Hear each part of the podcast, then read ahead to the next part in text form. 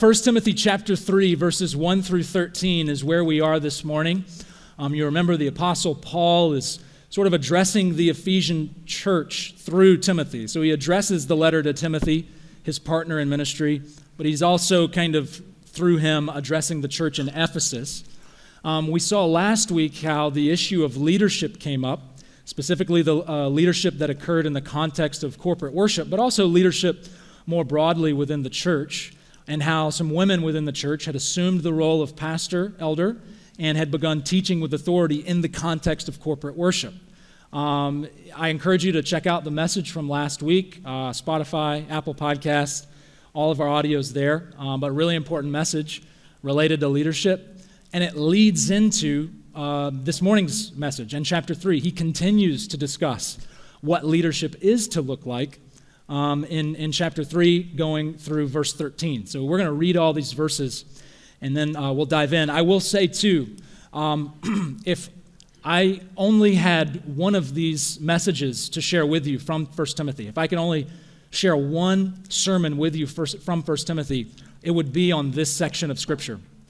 Um, amongst all the other passages that we have looked at and we will look at, I think for us and where we are as a culture and as a church, this is the most important one. Um, in four years at Woodside Lapeer, I preached the same passage twice. So we had uh, the CP Choice Sunday where we get to preach wherever we want to preach. The first year I was there, I in one of those Sundays I chose this text, and then last year um, I chose this text as well um, because I think it's that important, that relevant to what we're going through as a church and what we're going through as a society. So let's read these words together. 1 Timothy chapter 3 verses 1 through 13. Brothers and sisters, hear the words of our God. The saying is trustworthy. If anyone aspires to the office of overseer, he desires a noble task. Therefore, an overseer must be above reproach, the husband of one wife, sober minded, self controlled, respectable, hospitable, able to teach, not a drunkard, not violent, but gentle, not quarrelsome, not a lover of money he must manage his own household well with all dignity, keeping his children submissive. For if someone does not know how to manage his own household, how will he care for God's church? He must not be a recent convert, or he may become puffed up with conceit and fall into the condemnation of the devil. Moreover, he must be well thought of by outsiders, so that he may not fall into disgrace, into a snare of the devil. Deacons likewise must be dignified, not double tongued, not addicted to much wine, not greedy for dishonest gain. They must hold to the mystery of the faith with a clear conscience, and let them be tested first. Then let them serve as deacons, if they prove themselves blameless. Their wives likewise must be dignified, not slanderers, but sober minded, faithful in all things. Let deacons each be the husband of one wife, managing their children and their own households well. For those who serve well as deacons gain a good standing for themselves and also great confidence in the faith that is in Christ Jesus. This is the word of the Lord. Thanks be to God. Harvey Weinstein, Kevin Spacey, Matt Lauer, Bill O'Reilly, Michael Oreskes, Mark Halperin, Roger Ailes, Louis C.K., Charlie Rose, and the list could go on and on and on. Movie executives, actors, politicians, and leading media figures, all of these men in power who in recent months and years have been accused of sexual assault or sexual harassment of some sort. The last few years have been overwhelming as it seems like each week, we check out the news, and more allegations have surfaced. Allegations of another well known man in authority who has abused his position of power and influence in order to force himself on a woman without their consent. And gratefully, the public outcry against such behavior has been loud and widespread. This is wrong. This is not okay for anyone to behave like this. And so investigative news articles have been published, social media campaigns have been launched. You remember the hashtag MeToo campaign? Television news reports have explained details and shown pictures of perpetrators and their victims. And as I've listened to podcasts and watched news reports, it's clear that our society is asking itself what is the standard for who we will give power? Just because these men are talented and can make awesome movies, just because these men are popular and can win elections, just because these men are effective leaders doesn't mean that we should entrust to them all this power because apparently it can be abused in some really terrible ways. Recently, I heard an interview with actress Reese Witherspoon, and the conversation came to Witherspoon's experience of being sexually harassed during her time in Hollywood making movies. And she eventually made this comment, quote, she said, "This is just my personal experience, so how can I use that not to just garner sympathy for myself, but to actually promote change and highlight industry standards that are not good enough?"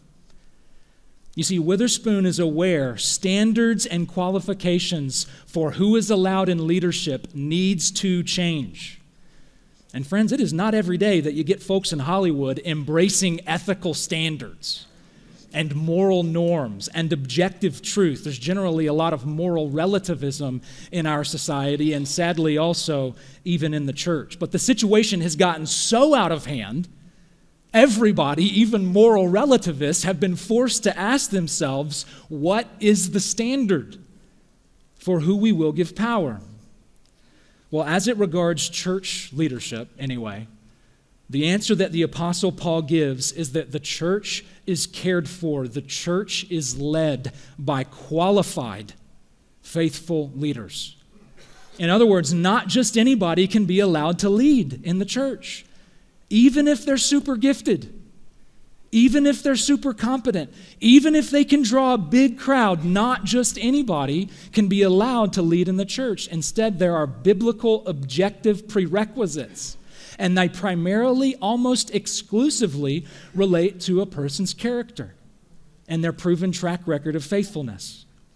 But before we get into these different qualifications, it's important to notice that Paul isn't talking about leadership positions in general. Instead, he's talking about two specific offices of leadership that are in the New Testament. First, in verses 1 through 7, he shares qualifications for an elder or overseer, an office that's also called pastor in other parts of the New Testament. That's one office of leadership. That's the first one. It's one office of leadership with three different titles elder, pastor, overseer. So it's kind of like the President of the United States. We refer to that one office of leadership as the President, as the Commander in Chief, and also as the leader of the free world. So that's three different titles for one office. Well, it's the same in the New Testament. They're called elders, and at other times they're called overseers, and the least of which they are also called pastors. Well, the second office of leadership is that of deacon or deaconess, and the qualifications for that role are laid out in verses 8 through 13. And Paul's focus in today's passage is on qualifications for these two offices of leadership. But it is worth saying something about what these offices of leadership do. Paul is, spo- is focusing on who they are to be, but it's worth focusing for a moment on what these different sets of leaders do. So, to put it in simple terms, elders focus on the spiritual needs of the church, and deacons focus on practical needs of the church. So, through teaching, leading, praying, shepherding, elder, pastor, overseers exercise leadership in the church, and deacons focus on any other number of practical needs that the church may have. So, for example, in Acts chapter 6, the early church is running into the practical issue of daily distribution of food for widows and there was an accusation from some of the Gentile Christians that some of the Jewish Christians were not evenly distributing food to the Gentile widows within the church. So this problem is brought to the apostles, and here's how the apostles respond to this problem that's been brought before them. It says, The 12 apostles summoned the full number of the disciples, and they said, It is not right that we, as the apostles, should give up preaching the word of God to serve tables. Therefore, brothers, pick out from among you seven men of good repute, full of the Spirit and of wisdom, who we will appoint to this duty, but we will devote ourselves to prayer and to the ministry of the word.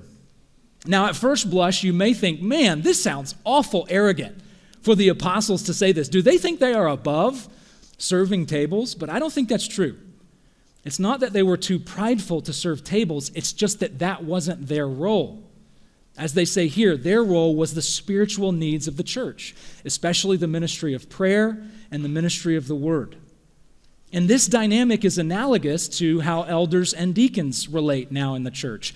Elder, pastor, overseers focus on the spiritual needs of the church through teaching, leading, praying, and shepherding, whereas deacons focus on practical needs the church may have. So, for example, here at Woodside Royal Oak, myself, Jonathan Kwan, Eric Schindler, Andrew Frith, Nate Henderson, and Bill Roberts serve as elder pastors. We are the six brothers that this church has laid hands on to commission as elder pastor overseers. Me, Jonathan, and Eric are on staff. In other words, it's our job to do this, while Nate, Bill, and Andrew are volunteers. But we essentially have the same job, paid or unpaid. So we work together to help oversee the spiritual state of our, of our campus. We meet regularly to pray for our members and to discuss any pastoral care needs. And we also have had several deacons who provide leadership in several practical areas of safety and security, uh, Connect, Sunday morning hospitality, our Compassion Fund or Mercy Ministry, and other practical needs that have arisen. So that's a little bit about what these two offices of leadership are and how they function. But again, the apostles' focus in 1 Timothy chapter 3 is not so much on what they do, but on who they are and whether or not they're qualified to be in these different positions. And as we said before, the biblical standard is that the church is cared for by qualified, faithful leaders. In fact, if you look at these two lists, from verses 1 through 7 and verses 8 through 13, if you look at the two lists, almost every one of the characteristics mentioned is a character quality. There's only one competency that Paul mentions, and that's for elders to be able to teach. As he says in chapter 3, verse 2, elders must be able to teach God's word. But that's the only competency. That's the only activity that, that's mentioned. Every other qualification relates to a person's character and their proven track record of faithfulness. And this should really humble us. This should really make us pause and ask ourselves how we evaluate church leaders. Is it because they're rhetorically polished? and can deliver an awesome sermon? Is it because they're amazingly talented and gifted and can draw a huge crowd, whether through music or preaching? Very often that's the case. But Paul's emphasis is the exact opposite not so much on what they can do, but on who they are. So this should give us real pause as we evaluate leadership. So, what do these different character qualities consist of? How can we identify the necessary qualities of a person before they're installed in either one of these two offices of leadership. The first one we see is that they must have control over their appetites. Church leaders must have control over their appetites. So look at the first specific qualification mentioned in verse 2. Paul is going to say, first off, that overseers must be above reproach. That's sort of a, a general umbrella term for living in integrity. But the first specific characteristic he mentions is that he must be the husband of one wife. So the apostle says he's got to be a one woman man. If a person is running around a taste of this, a taste of that, promiscuous, unfaithful, in other words, if he doesn't have control over his sexual appetite, then he is not fit to have power and influence amongst God's people. Otherwise, that would put the church in grave danger. The church's reputation would be in grave danger. Earlier, I read a list of movie executives and actors and politicians and businessmen who have been busted in the last couple of years during the, during the Me Too movement. But I'm sure that all of you guys know that I could just have easily come up with an equally long list of pastors who have done the same sort of things. And so I want to take time in light of this topic to say to anyone who has been sexually abused by a pastor or priest or any church leader, I'm sorry. And what happened to you was not your fault. And what happened to you is contrary to Jesus' design for how the church is to function. The Lord has mandated that elder, pastor, overseers have control over their sexual appetite, and we ignore this to our peril. Furthermore, along with control over their sexual appetites, Paul says they've got to have control over their appetite for drink, specifically alcoholic drink. He says in verse 3 they must not be a drunkard.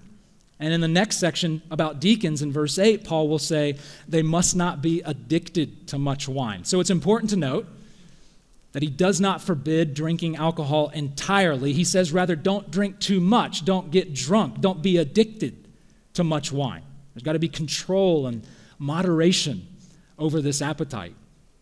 Control over the appetite for sex, control over the appetite for drink, and finally, control over the appetite for money. In verse 3, he says, Elder, pastor, overseers must not be lovers of money. So again, there's nuance. He doesn't say that an elder, pastor, overseer can't have a lot of money. He can have a lot of money, he can be very wealthy, but he cannot love his money. That is, he cannot be ultimately motivated by money. He cannot find identity in his money. He cannot put money ahead of everything else in life. Or this will lead to all sorts of bad decisions and hurtful behavior and ultimately God's judgment if he puts money ahead of people and God. And Paul says something similar about deacons in verse 8. It says they must not be greedy for dishonest gain. So again, there's nothing necessarily wrong with a church leader gaining a lot of money, but if it's done greedily, if it's done dishonestly, then they're not fit for leadership. God matters more than money. People matter more than money, and church leadership is about leading God's people. So if someone puts God and money ahead of God's people, then they shouldn't lead God's people. Church leaders have to have control over that appetite. A word that's been popularized recently, especially through a series of Snickers candy bar commercials, is the word hangry. And we all know what this is like. Being hangry is when you're so hungry for food that you lose control of your emotions. You lose control of your words. You lose control of your actions. Your hunger causes you anger, so you treat people angrily and hurtfully. And the tagline in those Snicker bar commercials where they show different people being hangry, the tagline is, You're not you when you're hungry. In other words, you don't act like yourself. You don't act like you should when you lose control of your appetite. Well, the same thing happens in our lives when we lose control over our appetites, not just for food, but for sex, drink, and money. When those appetites control us, we are not ourselves. We don't act like we should. And so we should not be in leadership. So, where are you with these different appetites? Are you surrendering them to the Lord? Are you fulfilling your heart's desires in His love for you? Are you trusting Him with your financial needs and then freed to live a life of generosity? If so, praise God. Continue to walk in the Spirit and rely on His grace. But if not, if you do sense that you are being controlled by any one of these appetites, know it's not who God made you to be. Like the Snickers commercial says, you're not you when you're hungry. And trying to find your ultimate satisfaction in sex, substances, or money is just going to leave you hungry. It's just going to leave you empty. Instead, come to the cross where God's endless mercy and love can fulfill those desires that are in you. And as you open your heart and let go of those desires, allow Him to fill you and satisfy the longings of your soul. When a person is going through that process of living in surrender before the Lord, finding fulfillment in Jesus, then that's the kind of believer that's qualified for leadership. Of course, none of us do this perfectly. Very often we find our hands clenching back closed to hold on to the things of the world. But by God's grace, we can grow in this process of surrendering our desires to Him. But that's the first one. Church leaders have control over their appetite.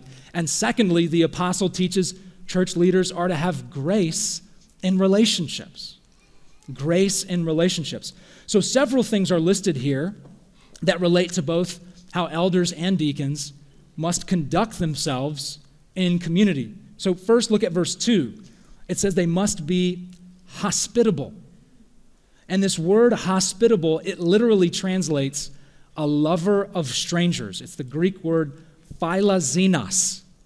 And it's the opposite of xenophobe. You may have heard of that word before. A xenophobe is the Greek word for someone who's afraid of strangers, who has a phobia towards strangers. Well, a, xena, a, a is just the opposite. It's a lover of strangers. Another way you could put it is that church leaders aren't cliquish. They don't have their people with their inner circle that they give preference to. No, church leaders are to be open relationally. We're to be willing to connect with anyone and welcome anyone. We must have the relational grace of hospitality. Another way we see this is in verse 3. He says that leaders must not be violent, but gentle, not quarrelsome. In other words, Paul says that a church leader, in this case, specifically elder, pastor, overseers, they can't be a bully. They can't have a chip on their shoulder. They can't pick themselves up by putting others down in order to soothe their own insecurities. Finally, in verse 11, Paul says that leaders, in this case specifically deacons, must not be slanderers. So the Greek word that's translated here as slanderers is diabolos. It's where we get the word diabolical from here. And the idea here is not just lying, but a specific kind of lying. It relates to lying about someone else or falsely accusing them. And this is important because as leaders, we are called to love people, not lie about them. But if we speak falsely about someone, then we destroy relationship with that someone. And so instead, we are to have grace towards people, not accusation and condemnation through lies. In Isaiah chapter 42, the prophet says about the Messiah that a bruised reed he will not break, and a smoldering wick he will not quench. And the prophet's words there were meant to be a vivid description of Messiah's compassion and gentleness with people, especially broken people. So, a bruised reed is a reed that's not strong, it's a reed that's losing stability. And the smoldering wick is a candle wick that's almost out. It's a candle wick that's losing its fire. Well, the prophet says that the Messiah didn't come to break bruised reeds. He didn't come to snuff out smoldering wicks. He didn't come to crush people. He didn't come to condemn and hurt people. He came to love us, to demonstrate compassion, to express tenderness. And that's exactly what Messiah Jesus did. Jesus had a relational grace to him. People were drawn to him. People felt safe in Jesus' presence.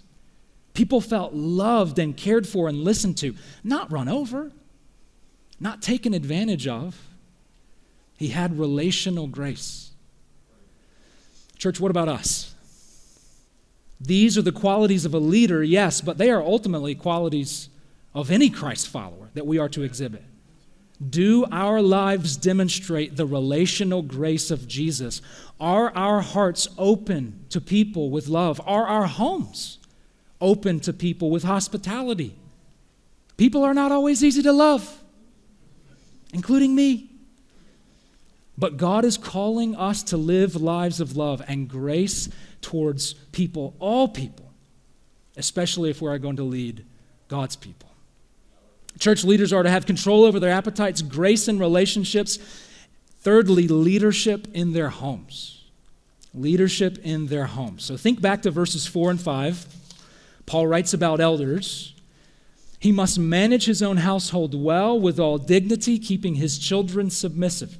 For if someone does not know how to manage his own household, how will he care for God's church? Then in verse 12, similarly about deacons, let deacons each manage their children and their own households well.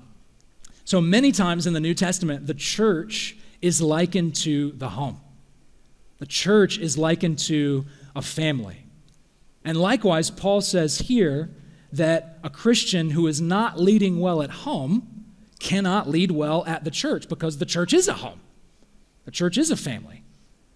And Paul assumes here, though of course this isn't always the case, he assumes that there are children in the home. And the specific indicator here as to whether a leader is managing his household well is that his children are, and he uses the S word here again, I'm sorry, submissive. A leader must manage his household well, keeping his children submissive. So, of course, this does not mean that a leader's children must be perfectly obedient. However, the apostle does require that there's a general spirit of submission and acceptance of a parent's leadership from the kids. So, this means that church leaders must intentionally cultivate an obedient heart in their children, and they must actively discipline their children when necessary. Now, he also adds this important qualifier that a parent does this, quote, with dignity.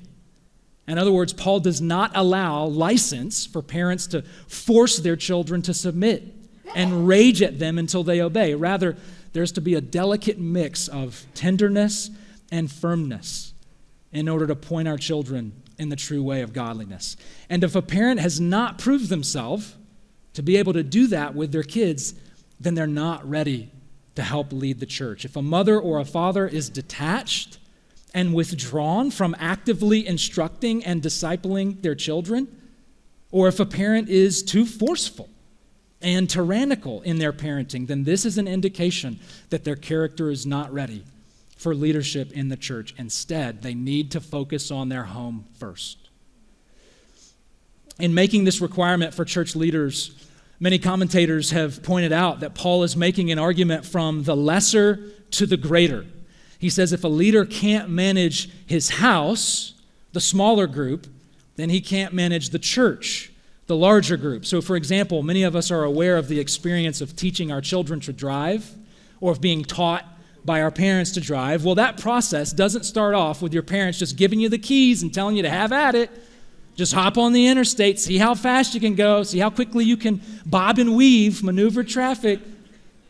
No, you start off your driving experience on a smaller scale, and then you work your way up to larger, more difficult scenarios. So for me, my first driving experience was at my granddad's farm when I was around, I think, 14 year old, maybe 13, driving his old beater farm truck.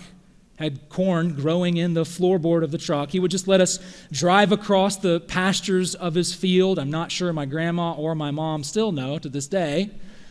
But it wasn't a big deal because these pastures were easy to operate in, just wide open. And then when I turned 15, my dad let me drive his truck on actual roads, but they were always country roads that weren't too heavily trafficked and pretty easy to get around. And then by the time I turned 16, I was closer to being ready to be on the larger, more complicated driving situations of the interstate or in the city. So there was this lesser to greater progression that I was able to experience, and it enabled me to be a better driver. Well, the apostle here is urging the same sort of progression for a leader in the church, leading first well within their family and then amongst the family of God. Leaders must demonstrate they're able to take care of first things first at home, and then they'll be ready for the broader task of church leadership. So, brothers and sisters, I have to ask you what is the state of your home? What is the state of your leadership in your home? Are you stewarding your property well? Are you managing your finance well? Are you caring for and relating well with the other members of your home? Husbands, are you leading your wife spiritually through prayer and seeking God together? Wives, are you loving your husbands and encouraging them? Parents, are you rearing your kids with intentional discipline and tender love? Because we're not ready for leadership outside of our family until we're leading well within our family. It starts at home. Church leaders are to have control over their appetites, grace in relationships, leadership in their homes, and finally, they are to have maturity in the faith. Church leaders must have maturity in the faith. So look finally at verse 6 about elders, and then verse 10 about deacons. He says, An elder must not be a recent convert, or he may become puffed up with conceit and fall into the condemnation of the devil. And verse 10 let deacons also be tested first, then let them serve if they prove themselves blameless. So, as I've mentioned, one of the titles for this first office of leadership is not coincidentally elder, which is very literally translated old man. Because normally the men nominated for this role are of age to some degree. And with older men, oftentimes and ideally, with older men, there is a gravitas. There is a solemnity to their being, and it takes time to create. You know, you can't microwave an elder like a cheap, super quick TV dinner. No, a person has to sit in the crock pot and simmer. And over the course of time, the nobility and dignity required to lead are created in the man. And so Paul says, Look, if you rush this, trouble is on the horizon. If you nominate a church leader, especially an elder who's a recent convert, then he may become puffed up. Because a young leader has the tendency for power to go to his head. He gets puffed up with conceit and thinks, man, I'm something special. Look at me. Everybody's looking at me. Look at me calling the shots, making plans, giving orders. And an unproven leader can become so consumed with themselves they don't realize it. They lost their footing and they fall into the condemnation of the devil, Paul says. You see, that was the devil's problem. He thought he could do God's job better than God. He was very impressed with himself. And younger people have a tendency to do the same. But you see, someone who's aged a bit, someone who's aged a bit has had more opportunities to run into the brick wall of reality and then wake up and realize, golly, what do you know? I'm just a man, a broken man, a weak man, a needy man. But you see, it's those kinds of people who God can take and shape into servant leaders. Leaders who lead not for their own good, leaders who lead for the glory of God and the good of God's people. Leaders who lead like Jesus led with sacrificial love and humility, laying down his life for the sake of others. You think about this no one ever had more reason to be puffed up and self consumed than Jesus. The Lord of glory, the King of kings, the Lord of lords. No one had more reason to be puffed up and self impressed than Jesus did, and yet he embraced the way of the cross. He tasted death so we might not have to. Church, we need leaders. The world needs leaders like that. Pastors who will nourish our souls with the truth of God, overseers who will keep watch over us and show compassionate concern for us, tried and true elders who can speak blessing and encouragement and challenge into our lives, deacons who will lead ministries with effectiveness and integrity. These are God's requirements for those of us who will fill these two offices of leadership. A noble task requires noble character. If we neglect God's standards for who can be in leadership, we will create the next Me Too movement. If we neglect God's standards for who can be in leadership, we will be the next headline. Count on it but may it never be. May we at Woodside Royal Oak lovingly hold one another accountable and especially, especially hold accountable those who lead us. Pray it would be so. In the name of the Father, Son, and Holy Spirit, amen.